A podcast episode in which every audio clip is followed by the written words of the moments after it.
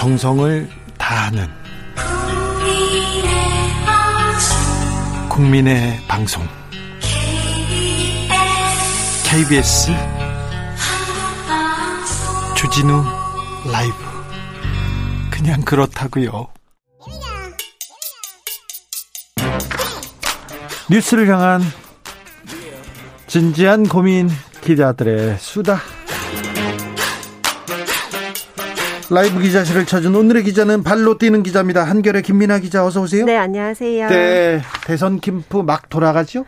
아, 네. 또 어느새 지금 3개월도 안 남은 상황이 돼 버렸습니다. 네. 국민의힘 대선 캠프 어, 이번 주에 뭐 바빴어요. 아, 네. 굉장히 바빴고 이제 언제 나오나 싶었던 그 배우자 네. 김건희... 직접 등판이 아니라 리스크로 엄청 네. 이렇게 등판을 하게 돼서 네, 지금 따라다니느라 굉장히 그렇죠. 정신이 다른 없습니다. 분들도 또 정신이 없죠? 선, 그렇죠. 선거, 선거 캠프에서도 선대위원장이나 다른 사람들 출근하고 회의하고 막 이렇게 얘기합니까? 네, 그렇습니다. 지금 그 여의도의 대합빌딩 그리고 네. 당사 이렇게 나눠져서 사무실을 꾸렸는데 네.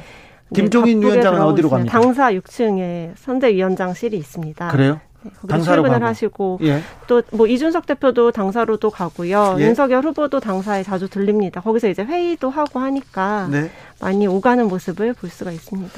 예전에는 그 이렇게 캠프가 꾸려지면 이렇게 맞는 사람들이 있어서 기자들이랑 모여서 밥도 먹고 뭐도 얘기도 하고 그러는데 네. 그거 하나 물어볼게요. 네. 권성동 의원 술자리에서는 무슨 일이 있었던 거예요? 아, 그 권성동 의원 지역구였어요. 네.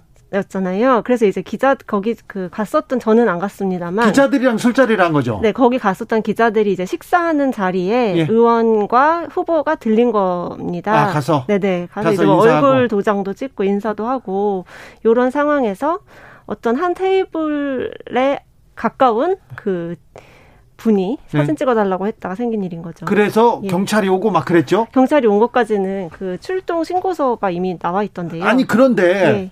그 모습을 그 광경을 그대로 취재 취재 자연 취재한 지켜본 기자들이 있지 않습니까? 그 기자들은 왜 이 문제가 뭐라는 얘기를 한마디도 안 해요? 아, 아 그때 뭐 그 미인이시다라는 얘기를 했다는 것은 저도 확인을 했는데 네. 그 이외의 이야기는 오가지 않았다는 네, 말들이 더 조금 많은 것 같습니다. 아, 다른 얘기는 별로 없었다? 네네. 그러니까 미인이라는 말이 그 성인지 감수성에 맞느냐는 또 좀 다른 차원의 아, 이야기긴 하지만. 근데 그 술자리에서 네네. 술자리에 있었던 기자들이 사실 그때 뭐 어떤 일이 있었습니다. 기사를 쓰면 될 거 아니에요. 아, 그쵸. 근데 왜 한마디도 안 해요? 아, 해명 기사로 이제 많이 처리를 하게 된 것 같습니다. 그런가요? 네네. 자, 김건희 씨 리스크가 김건희 씨가 등판했는데 네. 어, 자발적이 아니라 비자발적으로 그렇죠. 등판했습니다. 예. 기자들 계속 따라다닙니까? 네, 맞습니다. 오늘은 공보실에서 약간 좀 이례적으로 오늘 김건희 씨가 내려오지 않을 예정이니 뻗치기를 하지 말아달라라고.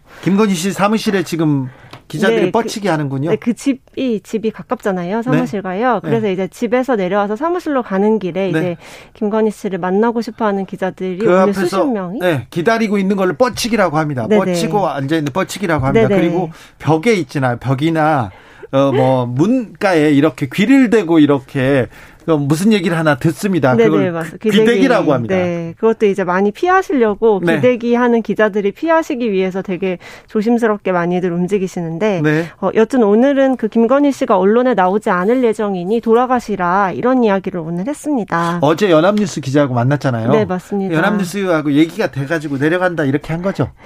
그뭐 노코멘트 하고 싶은데요. 네. 뭐 저도 추정이긴 하나. 네. 뭐 사진이 바로 찍힌 점과 아, 질문이 그렇지. 바로 오간 점 등을 봤을 때 네. 갑작스럽게 질문하진 않았을 그렇죠. 거라고 그냥 네. 수축을 해봅니다. 그 사진 네. 한 장을 어떻게 찍겠다는 생각이 있었지 않을까 그런 생각도 좀 해봅니다. 네. 자 배우자 팀을 꾸린다 안 꾸린다 뭐 말이 많습니다. 맞습니다. 사실 그 이재명 후보 쪽은 배우자 팀이 이미 꾸려져 있고요. 예. 거기는 이제 그 초선 의원이 직접 대변인을 했었던 초선 의원이 예, 맞습니다. 직접 이제 배우자 팀을 움직이고 있고 윤석열 후보 쪽은 아직 배우자 팀이 없습니다. 그래서 이번 기회에 배우자 팀 꾸려야 된다는 얘기는 당에서 좀 많이 나오고 있는 상황입니다. 네, 원래 그래도 연말에 네. 어떤 식으로라도 좀 모습을 드러낼 것이다. 뭐 어, 저기 봉사활동에 나온다 그쵸. 아니면 기자회견을 하면서 한번 울 것이다 여러 네. 얘기가 많이 돌아다녔어요. 맞습니다. 사실 그 오마이뉴스 기자랑 길게 통화를 했다는 게 지금 계속 보도가 되고 있는데 그 대화를 보면은 뭐 저 봉사활동 많이 다닙니다 이런 이야기가 나옵니다. 김건희 씨가 봉사활동을 통해서 연말에 등판을 하려고 했다는 그 추측에 좀 힘이 실린다고 저는 봤었거든요. 네. 그리고 당내 의원들도 사실 김건희 씨의 그런 이미지가 좀 뭐랄까요 막 좀 차가워 보이지 않냐, 도도해 보이지 않냐 이런 이야기를 하면서 봉사활동처럼 뭔가 좀 나누고 베푸고 이런 이미지를 보여줘야 된다 이런 얘기가 있었는데 네. 지금 연말 등판설은 사실 이번 이 사건으로 인해서 조금 미뤄지게 될 것 같고요. 연, 연말에 안 나올 것 같습니까? 연초쯤에 나오지 않을까. 연초쯤에 어떻게 해요? 그 기자회견? 그렇죠. 이제 연초면은 너무 두 달 전이거든요, 사실. 네. 그렇기 때문에 음 뭐 더 미룰 상, 수 없다. 네, 상대 당 쪽에서도 계속 좀 문제 제기를 할 것이고 또 지금 나오고 있는 이런 검증거리들이 계속 불거질 상황이 반드시 올 거기 때문에 본인이 직접 나서게 되는 상황이 될 것 같습니다. 나오면 나오면 네. 지금 네. 의혹들에 대해서 얘기할 수밖에 없고 맞습니다. 사과를 안 할 수가 없고 네. 그러면서 뭔가를 또 연출 연출한다 이런 얘기는 지금 계속 정치권에서 나와요. 그렇죠. 그 이제 본인이 그 선대위의 어떤 관리를 받기 전에 날것으로 나온 그 멘트 때문에 사실 당은 좀 곤욕을 치르고 있잖아요. 네. 그렇기 때문에 당에서 좀 컨트롤을 해서 이제 등판을 시키는 그런 구상을 하고 있는 것 같습니다. 그럴까요? 네. 네 어떤 모습으로 등장할지, 등장해서 어떤 어, 메시지를 전할지. 그렇죠. 기대가 네. 또 되는 네. 부분이죠. 네. 또 거기에서 어떤 일이 벌어질지 네. 좀 한번 자목 궁금합니다. 네. 안철수 국민의당 후보는 어찌 지내시나요? 네, 오늘 조금 간만에 엄청 안철수 후보 기사가 많이 나왔더라고요. 어제도 많이 나왔어요. 당근, 아, 당근. 아, 그렇죠. 네. 오늘까지 당근에 자기를 팔려다가 못 팔았어요. 맞습니다. 그렇게 튀는 행보를 계속하고 있는데 아, 그런 그 그런 행보 안 보이시는 분인데. 네, 그렇죠. 그러니까 처음에는 그 홍준표 의원의 그 플랫폼이죠. 청년의 꿈에 가서 네. 뭐 준표 형처럼 자기도 되고 싶다. 찰스 형이다. 이렇게 되게 좀 친근한 그런 음. 모습 보이다가 갑자기 당근만 마켓에 본인이 올리셨고 네. 오늘은 조금 더 강한 센 걸 가지고 나오셨는데요. 뭔데요?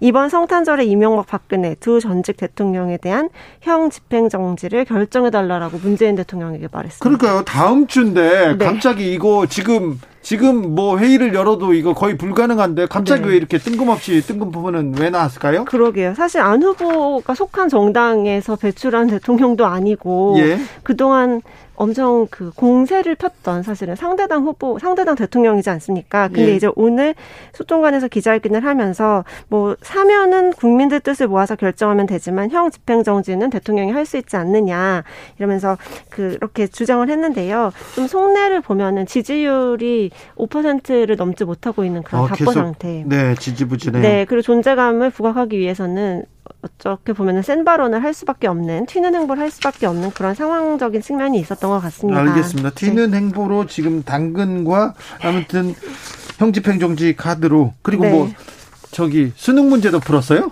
아, 그렇죠. 공부하는 모습 많이 보이고 또 사실은 안철수 후보의 딸이 오미크론 관련해서 네. 네, 뭐 연구하는 게 뉴욕 타임즈에 실렸다는 것을 굉장히 강조도 많이 해 주시고 그렇습니다. 그런 상황입니다. 윤석열 후보가 공공기관 노동 이사제 찬성한다고 어, 그렇죠. 어, 굉장히 전향적인 어, 공약을 내놨어요. 맞습니다. 아니나 다를까 이제 보수 언론에서는 윤석열 후보 왜 이렇게 오락가락하느냐 이런 그 비판적인 기사를 오늘 지에 많이 실었더라고요. 예. 그래서 윤 후보가 어제 이제 한노총에 가서 노동자 아, 그 전에 이제 그 관훈 토론에서 사실은 노동자 편이 될 수밖에 없다라고 얘기를 했죠. 예, 예, 그렇습니다. 거기에 표가 더 많으니까 이러면서 네. 노동자 얘기를 자기는 많이 들을 것이고 네. 친노동 정책도 할 수 있다 이렇게 얘기를 했었고 그러면서 노동 이사제 찬성 얘기 나왔습니다. 그렇죠. 그리고 이제 어제 공공기관 노동 노동 이사제 그리고 공무원 노조 전임자 근로시간 면제제도 타임오프제 도입을 네. 찬성한다고 이제 밝혔습니다. 전향적인 모습을 보여줬습니다. 네, 사실 국민의힘에서도 한노총 출신 의원들이 여러 분 계시거든요. 김성 김성태 전 의원을 비롯해서 예, 맞습니다. 이미자 의원도 계시고 뭐 김영동 의원도 계시고 하는데 이제 그분들이랑 이제 뭐 이렇게 취재를 하면서 얘기를 해보면 이런 입장을 가지신 분들이 사실 적지 않았습니다. 네네. 근데 당 차원에서 이렇게 딱 질러서 할 줄은 사실 저도 조금 어 반신반의했었던 거죠. 보수 언론이시랍니다. 그렇죠. 근데 이제 어제 그렇게 얘기를 하니까 당내에서는 아 근데 이거는 실현하기에는 또 조금 기다려 봐야 돼. 한 발 이제 뒤로 물러서는 그런 원내의 목소리가 나오면서 어, 이게 정말로 실현할 수 있을 것인가? 저는 아직은 못 믿겠지만요. 네. 그런 오락가락 비판과 함께 계속 이제 이 발언을 지켜 나갈 수 있는지를 좀 지켜보는 상황이 됐습니다. 근데 손실 보상에 대해서 네. 이재명 후보가 빨리 주자.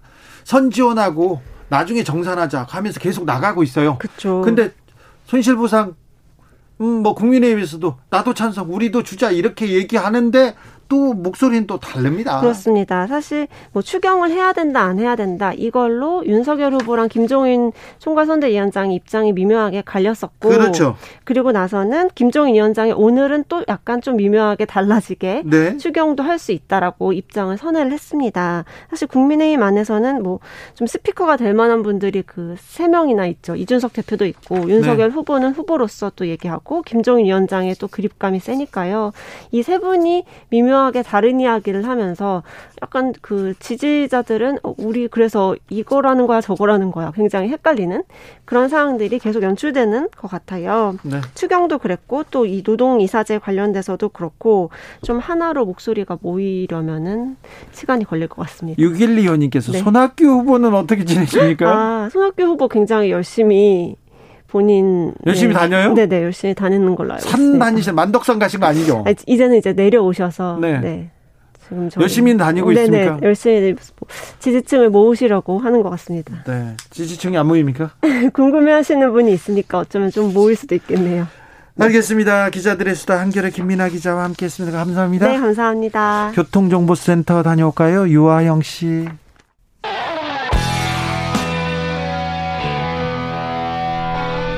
스치기만 해도 똑똑해진다. 드라이브 스루 시사 주진우 라이브.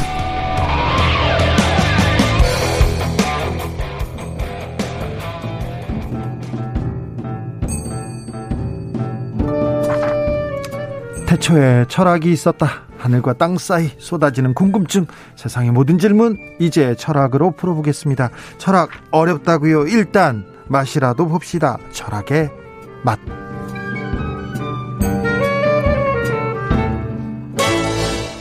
정치 철학자 김만권 박사 오셨습니다.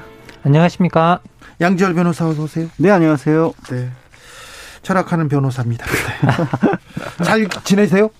아, 뭐 요즘 갑자기 오미크론 뭐 위협도 있고 네. 또 이제 갑자기 또 너무 확진자 많이 불어나면서 또 사회적으로도 약간 뭐 하면 그 공포감이 약간 있는 것 같아요. 네.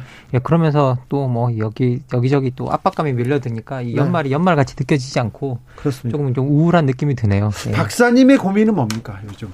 최근에 최근에 저 고민요. 아, 너무 그런데 최근에 뭐 저는 사실은 뭐 정치학 어쨌든 저도 뭐 철학을 했지만 정치학을 하면서 저, 어, 철학을 했기 때문에 어, 대선 시국이 오면 그 대선을 안 들여다 볼 수는 없고 그리고 이 들여다보면서 약간 느끼는 답답함 같은 것들이 좀 있는 것 같습니다. 그래서 네.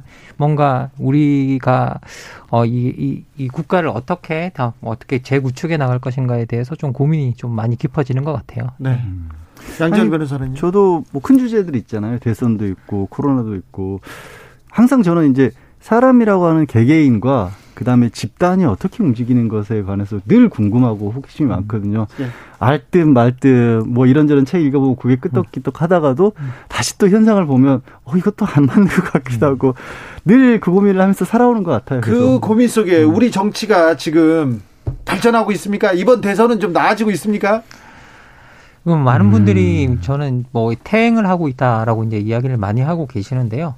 어, 뭐 저도 지금 여기서 우리가 어떻게 희망을 잘, 잘 발견할 것인가가 어떻게 보면 이번 대선에서 지식인들과 사회가 떠안고 있는 과제 중에도 하나인 것 같아요. 예. 음, 저는 늘 그런 비슷한 질문을 하면 그 산을 빙빙빙빙 돌아서 큰 산을 올라가는 느낌, 수직으로 올라가는 건 아니지만 어쨌든 우리는 올라가고 있다고 믿고 계속 걸어야 하지 않을까 싶습니다.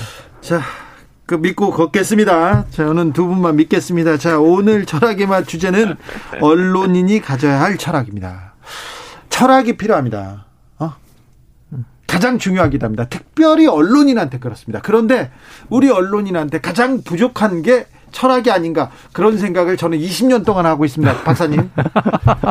아니 뭐 이제 언론님께서 그 직접 그렇게 말씀하시니까 저도 뭐 이렇게 따르게 뭐 드릴 말씀은 없는데요. 그냥 지금 현재 뭐 여러 가지 보도 양태나 뭐 이렇게 최근에 뭐 여러 가지 정치 보도나 이런 양태를 보면서 조금 뭐 우리 언론이 지켜야 될 선들을 좀 윤리적 선들이 있을 텐데 그런 선들을 좀 많이 넘어가고 있다라는 느낌이 들 때는 잦습니다. 음, 예. 사실 이제 김만구 박사랑 다른 방송에서 언론 리뷰를 하는 프로그램을 좀 음. 했었어요. 한 1년 가까이 언론을 진단하는.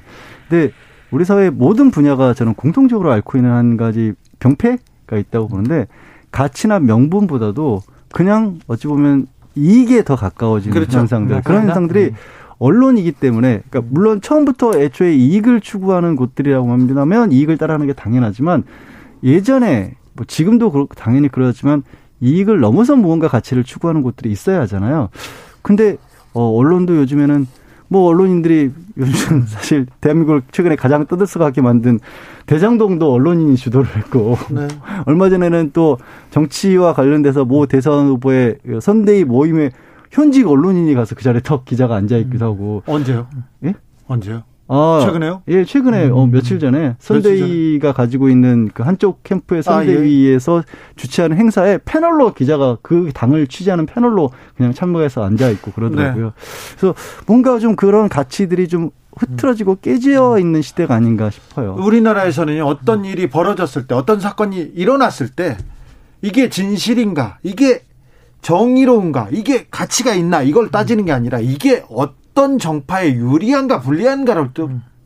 어, 나뉩니다. 세월호 사건도 보세요. 세월호가 네. 세월호가 뭔가 해야 될 그럴 사건이 아닌데. 그렇죠. 그렇죠. 가라앉았는데 이게 이 정권한테 도움이 되느냐 안 되느냐 그걸 가지고 음. 이제 경제가 중요하다고 경제가 언제까지 세월호만 볼 것인가 그런 얘기 했지 않습니까? 음. 그런데 정치 시즌 대선에는 이런 가치관, 이런 철학이 중요한데 더 더더욱 더더욱 이런 문제 많이 보여집니다. 뿡뿡이님께서 퇴행이 아니고 정치적 가치관을 찾아가고 있다. 양성근님 언론 철학 이전에 양심은 있을까요? 이렇게 얘기합니다. 철학 이전에 언론한테 양심을 구하는 그런 진짜 그런 사회입니다. 최근에 최근 뉴스 보면서 이건 좀 심하다. 이게 언론이 철학적으로 많이 무너졌구나. 하시던 사건이 있습니까, 음. 박사님? 아, 뭐, 최근에야 이제 뭐, 다양한 보도들이 이제 나오고 있는데, 특히 이제 뭐, 우리가 주목할 만한 보도들 같은 경우에는 이게 뭐, 이제 우리가 대통령 공직자의 배우자라든지 아니면 뭐 선대위에 뭐 어떤 여성 뭐 위원들이 나왔을 때뭐 네. 뭐 그런 것들을 보도하는 성향들을 보면 무언가 그게 그 공직에 나오는 사람들을 검증하는 수준 자체가 도대체 우리가 어떻게 정하고 있는지를 잘 모르겠다. 라는 거 소위 말해서 이제 공직자나 이렇게 여러 가지 관계된 사람들을 어느 수준까지 우리가 점검할 것인가에 대한 이야기를 좀 해야 되는데 사실은 지금 우리 사회에 논란을 만들고 있는 게 우리가 얼만큼 어떻게 점검할 것인가가 다 논란이 되고 있는 거잖아요. 네. 그래서 그 부분에 대해서는 좀 한번 우리가 생각해 볼 필요가 있겠다. 공직자와 그 관련자들을 어느 수준으로 어떻게 점검할 것인가, 어떻게 우리가 검증할 것인가를 같이 사회가 논의해 볼 필요는 있겠다라는 생각이 듭니다. 그 예. 언론은 특히 얘기를 하자면 언론 내부에서의 어떤 자정 기능 내지는 필터링 같은 것들이 있었거든요. 과거에는. 네. 그러니까 적어도 기성 언론을 통해서 예를 들어서 국민과 함께 나눌 만한 정보이고 국민들과 공통된 담론의 장으로 끌어낼 만한 어떤 소재인지 아닌지를 언론사들도 내부에서 걸러가면서 보도를 했었어요. 근데 이제 매체가 굉장히 다양해지고 사실 매체라고 할 만한 것도 아닌 게 뭐 유튜브 같은 것도 필요해서 그냥 일인이 SNS 올리는 것조차도 매체가 돼버렸잖아요. 음. 많은 사람들이 다양한 정보를 쉽게 접할 수 있는 건 좋은데 걸러지는 장치가 없이 음. 전무하다 보니까 이거는 기성 매체나 이른바 우리가 흔히 말하는 legacy media라고 하는 수준의 매체나 아니면 그냥 아무나 혼자 카메라를 들고 하는 일인 유튜브나 수준의 차이라는 게 뭘까 싶은 것들이 나와요. 그러니까 근데 옛날에도 언론은 엉망이었어요. 진짜 엉망이었어요. 그런데 조금 나아졌는데 음. 사회는 맑아지고 음. 사회는 점점 음, 앞으로 나아가고 있는데 언론이 음. 속도가 언론의 속도가 이 사회를 음. 음. 전혀 못 따라가고 있는 것 같아요. 어, 글쎄 말씀하신 것처럼 근데 이게 어떤 저는 이런 생각도 들어요. 과거에는 언론이 가지고 있는 역설적이게도 언론이 지, 가지고 있는 지위라고 하는 것들이 굉장히 탄탄한 부분이 있었어요. 예, 예. 근데 지금 그게 많이 흐트러져 버렸거든요. 음, 예.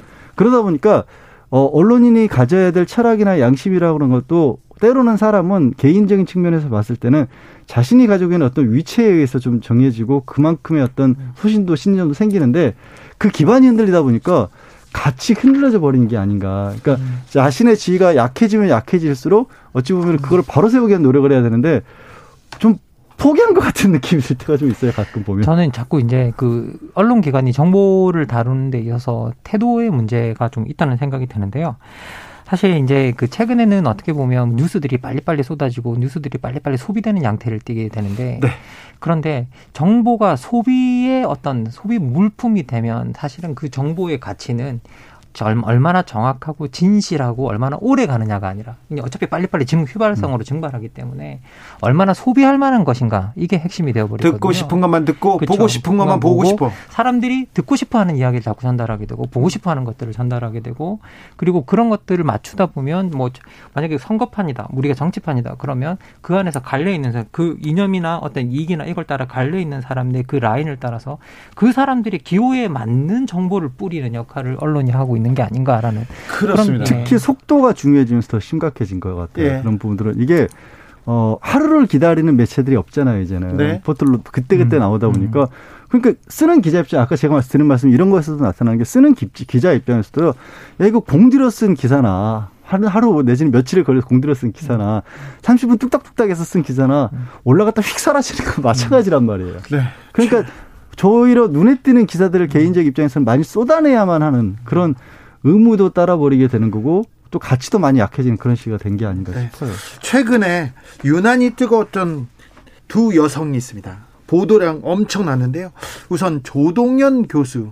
이분은 뭐 워킹맘이었고 이렇게 혼자서 이렇게 생활을 하다가 이제 선대위원장 민주당의 선대위원장으로 영입되자마자 사생활 논란이 쏟아졌습니다. 프랑스 르몽드에서는 한국 사회는 사생활 존중이 어렵다 이런 얘기까지 했는데 이 보도 철학의 음. 빈곤 여기에서 많이 드러났습니다. 다 모든 보도가 그렇진 않지만 어, 많은 부분 생각하게 합니다. 교수님, 박사님.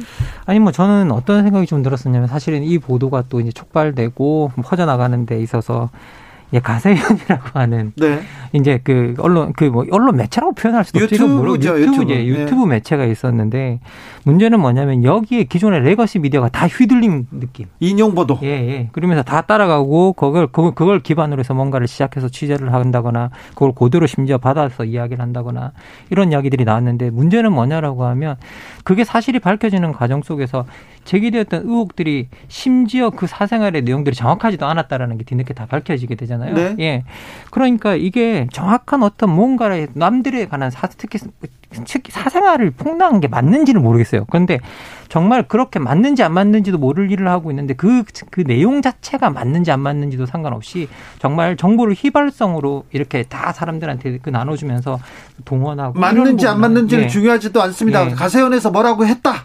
그쵸. 이렇게 예. 보도를 예. 다 합니다. 그러니까 저는 그런 기준 중에 하나가 될 수 있는 게 여러 가지를 생각해 볼 수 있지만 사생활이라도 현재 본인의 생활이라든가 활동이나 일에 영향을 미치는 정도의 것이라고 한다라면 그리고 그것 때문에 일을 잘못하고 있다거나 일을 잘못할 가능성이 높다라거나 그렇다라고 본다라면 네. 그거는 네. 사생활의 영역을 넘어선다고 봐요. 그렇죠. 공적 네. 영역으로 들어오는데 전혀 그렇지 않고 10여 년 동안 그거를 네. 극복해내는 개인이 있는데 그 개인이 음. 10여 년 전에 일을 꺼내므로써 공적인 위치 일을 할 기회 자체가 빼앗기는 경우 네. 이거는 좀 기준 자체가 좀 잘못 설정된 것 같고요. 그다음에 아까 이제 제가 이제 언론도 속보에 시달리는 시대라고 했고 자극적인 거에 시달리는 시대라고 했는데 가세현 같은 곳에 보도 보도라고 표현하기도 음. 그렇지만 꺼내놓은 얘기들 기자들이 많이 받아쓰는 이유가 그거거든요. 자극적이고 따끈따끈하고 사람들이 시선을 끌기 쉽고 바로 휘발성으로 날아가고 음. 네. 또 이게 굉장히 상업자본에 의해서 기존의 언론과 다른 형태가 나타나는 게 사실 이런 정도라면 유튜브에도 많이들 이거는 막아달라는 그런 청원 같은 것도 들어가잖아요. 네. 신고 같은 것도. 근데 되게 어이없는 일이 구글 입장에서 보면 가세연에 돈이 들어가면 거기서 상당 부분을 수수료로 떼갑니다. 30% 떼갑니다. 그러면 여기가 돈이 많이 들어간다는 얘기는 구글도 앉아서 돈을 벌고 있거든요. 그러네요. 그렇죠. 그러니까 안 막는 거예요. 그렇죠. 그러니까 이게 없죠. 예. 국내 언론에 올라가는 것도 아니니까 국내 기성 제도도 벗어나 버리고 사실 다른 음. 어떻게 보면은 뭐 유튜버나 이런 사람들에게는 주변에서 민원을 제기하고 불편하다고 하면 막히는데 여기는 막히지도 않는 거예요. 돈 때문에. 그렇죠. 이런 게 좀 이상한 기현상을 낳고 있는 거죠. 뭐 이게 특히 이제 이뭐 구글 같은 경우는 초국적 자본이라 뭐 제약도 안 되고 저희들이 뭐 쉽게 제재도 할 수가 없고요. 그리고 더 큰 문제는 뭐냐면 이런 데서 보도되고 나, 나 보도되고 나서 뭔가 사실이 아니었다라고 하면 거기에 대해 비판이 들어가는 게 아니라 그 정보를 찾는 사람들은 그렇게 휘발성의 정보들이 그냥 날아가고 난 다음에 다음에 휘발성의 정보를 찾아서 또 들어오는 그래서 계속 그 휘발성의 정보를 소비하는 소비하면서 자기 욕망에 맞는 정보를 계속 소비하면서 그 앞에 있는 일들이 맞는지 안 맞는지 진실인지 사실인지 아무도 상관하지 않는 어떤 그런 일들이 벌어지는 거예요. 구글이나 그 유튜버들은 돈을 번다고 하자고요. 그렇죠. 예. 근데 보수도 진보도 똑같습니다. 똑같습니다. 진실이 예. 중요한 게 아니라 자극적인 게 중요해요. 막 음. 던지면요. 우열강하고 돈을 보내줘요. 울면 돈 보내주고요. 막 기도하면 돈 보내주. 이게 뭔지 전 이해가 안 돼요. 아, 아, 아 울어도 돈 보내줘요? 울면 돈 많이 갑니다. 아, 그래요? 네. 그런 일들이 벌어지다 보니까 이제 지금 망건 박사는 이 매체의 정보를 소비한다라는 네. 표현을 쓰는데 적극적으로 공감하는 게 거기서 문제가 한번 그런 식의 소비에 빠지게 되면 못 벗어나온다라는 거죠. 바깥으로 나오기 어렵고 사람이라고 하는 게 제가 아까 이제 개인의 심리라든가 군중의 심리 같은 것도 늘 궁금해한다고 하는데 다들 아시다시피 뭔가 한쪽 방향으로 시각을 가지고 있고 머릿속에 생각하는 틀이 만들어지면 모든 게 그 틀에 맞춰서 생각을 하거든요. 네. 바깥에서 네. 실제로 어떤 일이 일어나냐가 음. 중요한 게 아니라 음. 내가 이런 식의 사고 방식을 가지고 있는데 그 어떤 정보가 들어도 거기에 맞춰서 사고를 음. 결론 지어 버리거든요.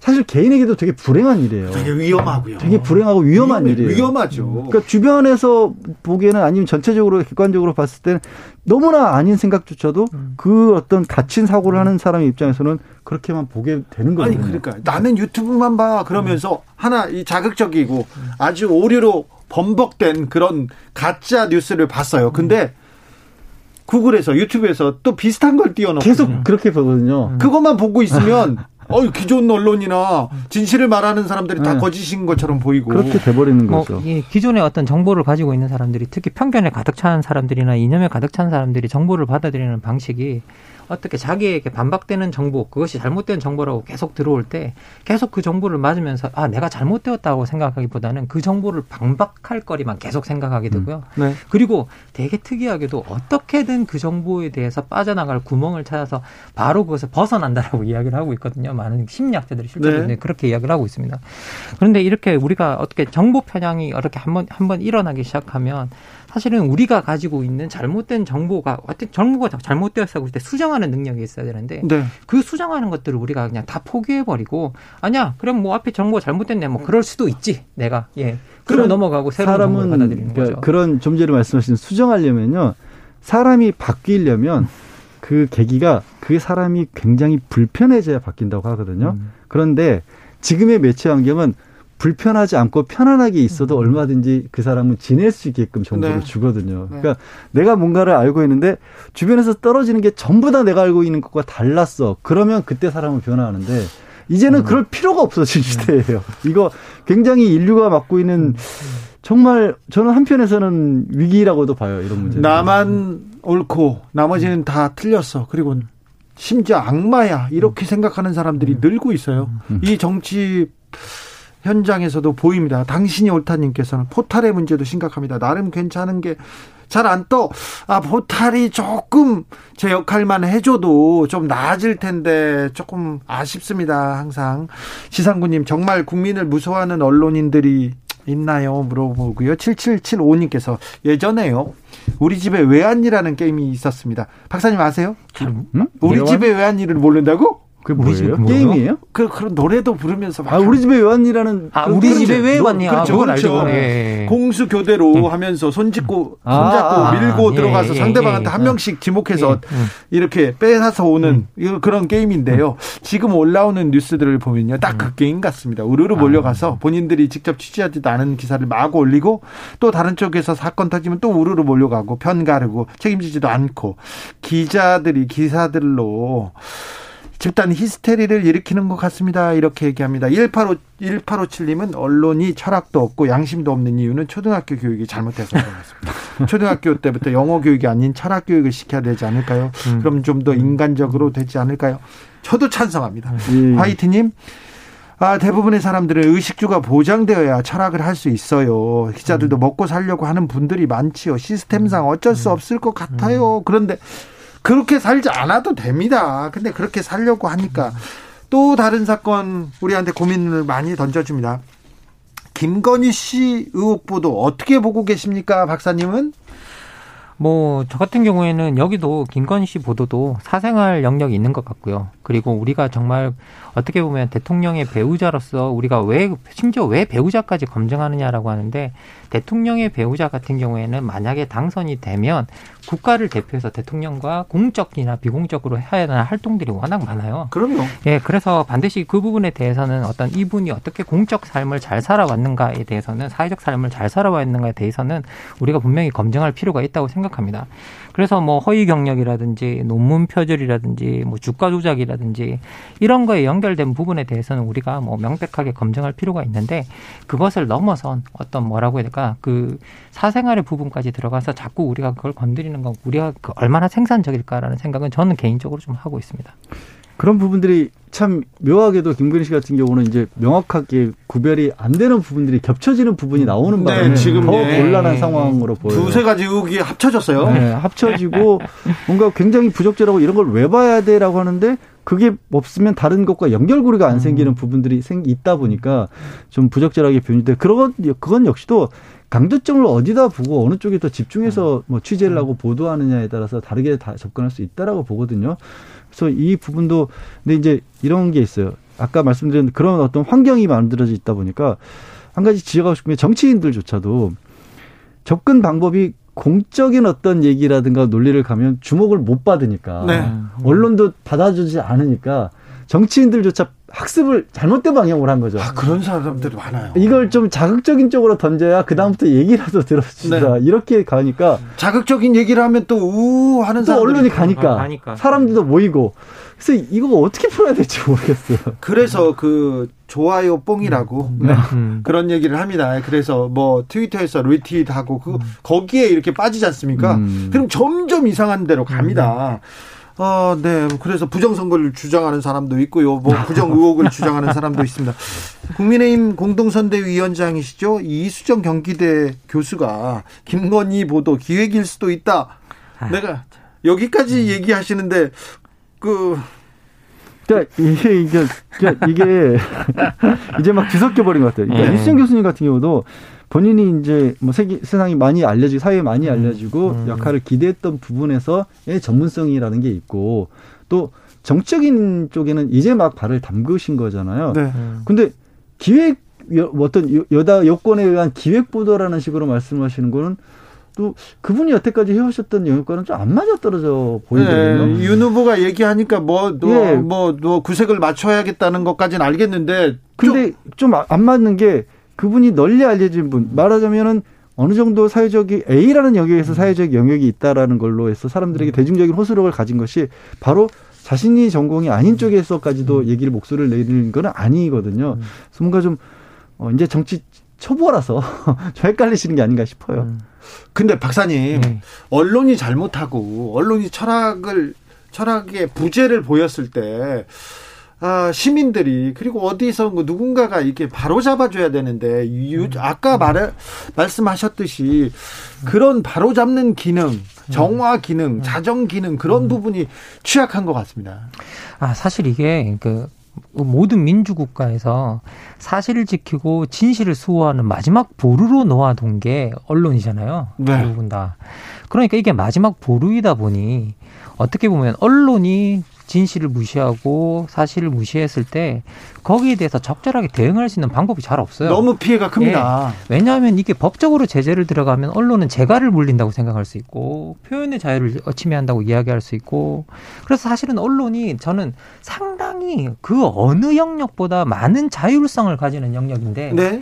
그 자율성을 정말 잘못 사용하고 있다는 느낌은 명백하게 들어요. 네. 예, 그리고 그럼에도 불구하고 시민의 힘을 믿어요, 여전히. 그러니까 어, 왜곡되고 잘못된 보도가 나가도 거기에 저는 국민들이 다 흔들리고 있다고 보지는 않습니다. 네. 그리고 음. 실제로 여론이라든가 큰 흐름을 보면 여전히 우리 국민은 현명하시다라는 네. 생각이 들 때가 많아요. 오히려 국민 언론이 국민을 못 따라가는 것 같아요. 그런 것 같아요. 그런 네. 네. 아니 언론 그렇죠. 언론이 제일 못 따라가고 있어요. 시민을 못 따라가 가지고 지금 이 문제가 생기는 그러니까, 거 아닙니까? 그래서 생각보다 음. 저는 그래도 희망을 끈을 놓지는 잃지는 않고 있어요. 알겠습니다. 깨어 있는 시민의 힘을 믿겠습니다. 철학의 맛 여기서 마침못 짓겠습니다. 오늘 결정적인 한마디로 정리하겠습니다. 박사님. 어, 뭐 이렇게 제가 말해도 되는지 모르겠지만요. 알 권리로 보도한다는, 보도한다는 거짓말은 그만하자. 거짓말 그만해라 언론. 자 양절 박사님, 박사 어, 박사가 됐어 변호사님. 입만 열지 말고 국민을 향해 귀도 열어라. 네. 아, 철학까지는 안 바란다. 양심은 좀 있어라. 이 저도 한마디 해주고 싶습니다. 오늘 감사했습니다. 김만곤 박사님, 양지열 변호사님 감사했습니다. 네, 고맙습니다. 감사합니다. 유재하의 내 마음에 비친 내 모습 들으면서 저는 여기서 인사드리겠습니다. 오늘 돌발 퀴즈의 정답은 북극이었습니다. 북극. 오사공원님께서 삶은 철학입니다. 네. 철학이 제일 중요합니다. 어떻게 사느냐가, 어디를 보면서 가느냐가 제일 중요하죠. 내일 오후 5시 5분에 돌아옵니다. 지금까지 주진우였습니다.